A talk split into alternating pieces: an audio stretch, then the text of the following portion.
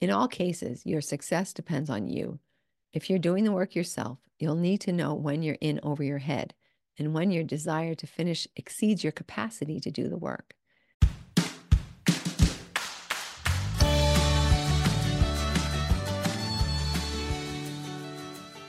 Chapter 8 Pros Build a Team. Chapter 8 Goals Understand the professionals you'll need to succeed.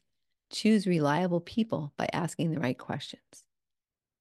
Protection Your insurance agent. Regardless of what type of investment you decide to purchase, you'll want some insurance. Make sure your insurance agent understands the use and potential use of the property and that he or she is recommending coverage that would protect both you and your tenants in case of a problem.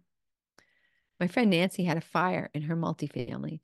The insurance paid to rehouse the tenants, but was not sufficient to improve the damaged areas to comply with the current building code. Would you have known to ask that question of your insurance agent? I wouldn't. And that's why finding a reliable agent is so important. Finding the right insurance agent. Like with so many things in life, you don't know what you don't know. Piet Hein said it best in his grip, Omniscience Knowing what thou knowest not is, in a sense, omniscience. This was certainly the case with insurance. When I sat down with Paul Rizzo of Rizzo Insurance, I thought all insurance agencies were created equal and that the only categories were life, home, health, and auto. Luckily, Paul is very experienced and patient. He took the time to educate me enough to realize that there is a staggering amount that I don't know about insurance. It was luck that led me to hire Paul as my agent. But if you don't want to rely on luck, he says to look for these factors in selecting an agent years in business, the more experience, the more chance they'll find any potential problems early. Website reviews. Read the worst reviews to see what can go wrong. Better Business Bureau. See if any complaints have been filed. Company financials of insurance carriers and insurance broker. An A plus rating means the company has an excellent credit rating. A lower rating could mean the company doesn't have the money needed to pay your claim. Ask how they vet the insurance carriers they represent. If they give you a blank stare, keep shopping. Ask how the agent is filling the knowledge gaps about the property to be sure he's rec- recommending the appropriate coverage and limits.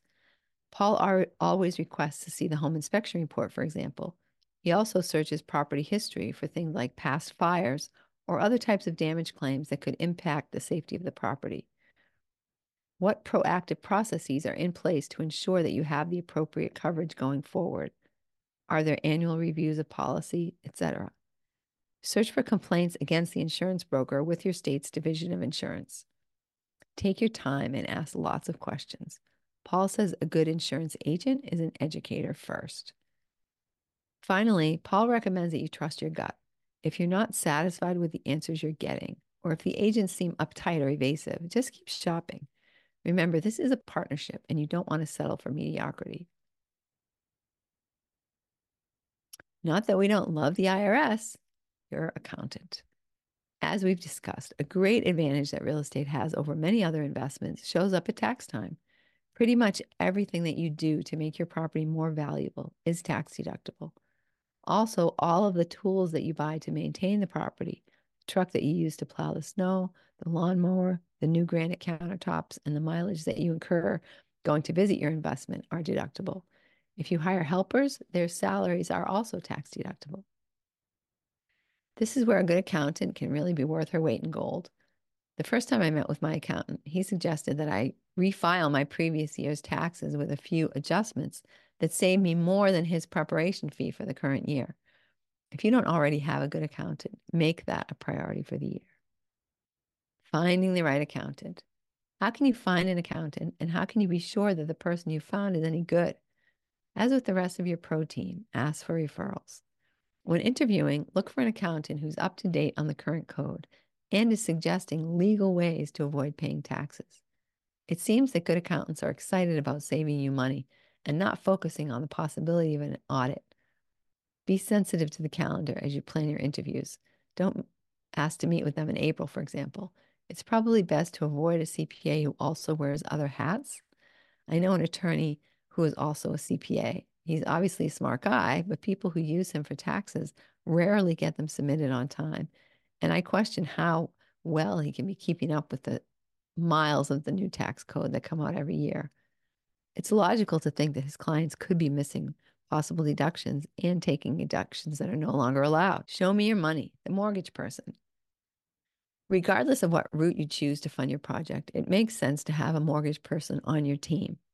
An experienced mortgage broker or loan officer will offer a wealth of services from helping you to improve your credit score to informing you about loans and programs custom tailored to your situation. As with your insurance agent, your loan officer should be an educator first. In preparation for a loan, work toward getting your credit score as high as possible. There are three buckets that lenders scrutinize when deciding whether to loan you money. First is credit score. The absolute minimum is 620. 740 or more is great and gives you the best rates and most options. Pay everything on time. Having an overdue bill for a dollar has the same impact as a $10,000 overdue bill. Keep an eye on your score and resolve any issues or inaccuracies immediately. Two is your down payment. 25% is required in most areas for a multifamily if you won't live there, and 20% for a single family if you won't live there. It can be as low as 3.5% down payment for owner occupants. And the bank will be looking for you to have at least three months of payments in reserve after you pay the down payment. Debt to income ratio minimum payments on all monthly bills divided by your monthly income. The target is 43%, the max is 50%. And 75% of the rental income from the property counts toward your income. Work with professionals whose communication style suits yours. Get a good team of trusted advisors to help educate you on your journey and understand the numbers. And go to eyimbook.com for a list of do's and don'ts when preparing for your loan pre approval. Attorney. Depending upon where you are in the world, you may be required to have a closing attorney. If you're getting a bank loan to purchase real estate, in some states, only an attorney can receive funds from the bank. The bank's attorney is called the settlement agent, and he or she must be pre, must be approved by the bank before processing your file. If this is the case in your state, find out as early in the process as possible if you can retain your own attorney and have that person act as settlement agent. If your state does not require attorney settlement agents, retaining an attorney to review both the circumstances of your purchase and your paperwork can be a worthwhile investment. Most real estate attorneys have seen dozens of examples of what can go wrong during real estate transactions. Everything from the house burning down just before the closing to finding out that there's no legal access to the property. And they've created documents and riders to address the unexpected. For every five transactions that go smoothly, that go so smoothly that you don't really need an attorney, there will be one where an attorney saves you her weight in gold. Finding the right attorney. As with any professional, be sure to research your chosen attorney with the state licensing board, attorney general, and any agency like the Better Business Bureau that could have received a complaint against the person. Ask the following questions Communication. What can you expect for response times? How will you and your attorney communicate? Billing. Is there a flat fee or will you be billed hourly? What is considered a billable event? For example, can you call and ask a question without being billed for the time? Meet the team. Is there a team or is your attorney a one person show? Understand who is responsible for each aspect of the transaction. As a real estate agent, I once had a buyer whose attorney didn't use a computer. His secretary printed out his emails. He would read them and handwrite the response on the paper.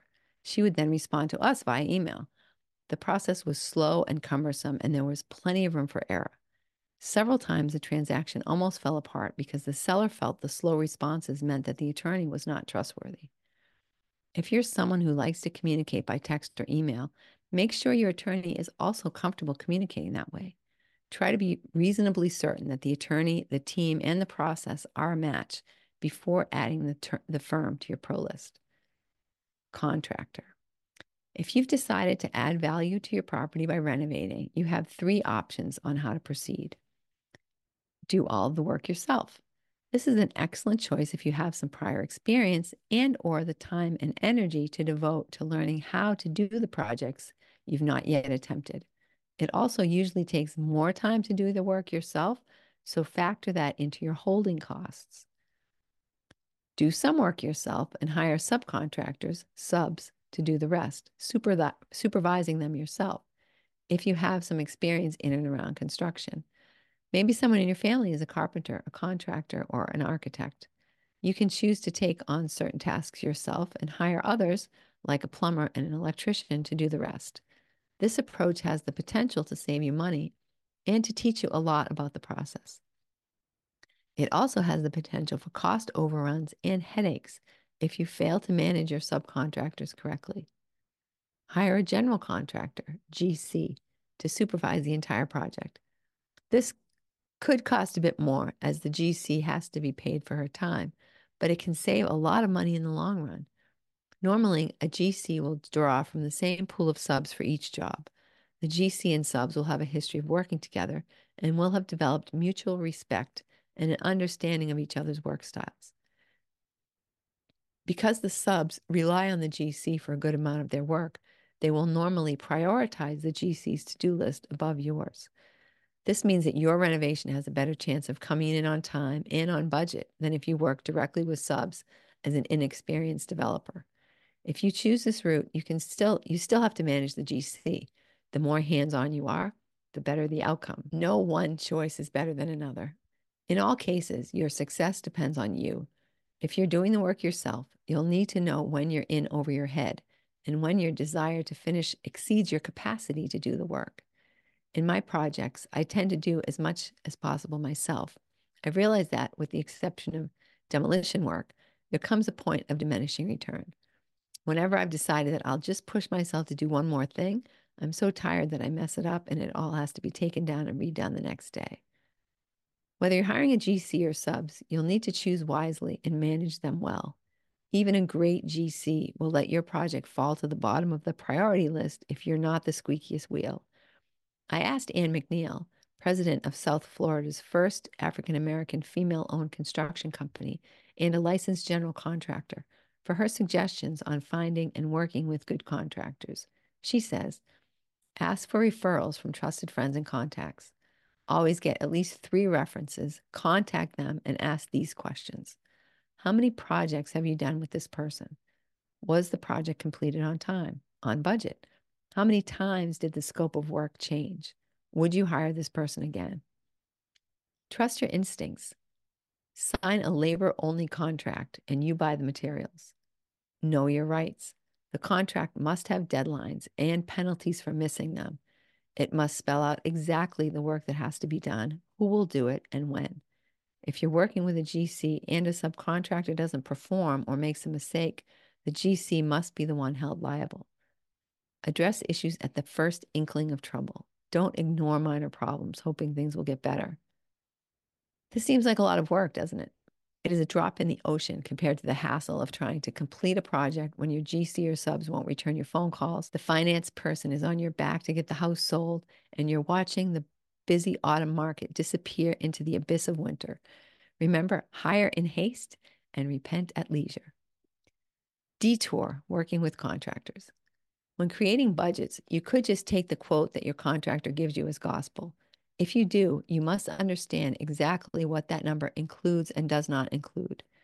If the contractor expects you to pay for permits, materials, equipment, rentals, etc., or if there are parts of the project that are not being managed by the contractor, be sure you understand this going in and include those items in the budget.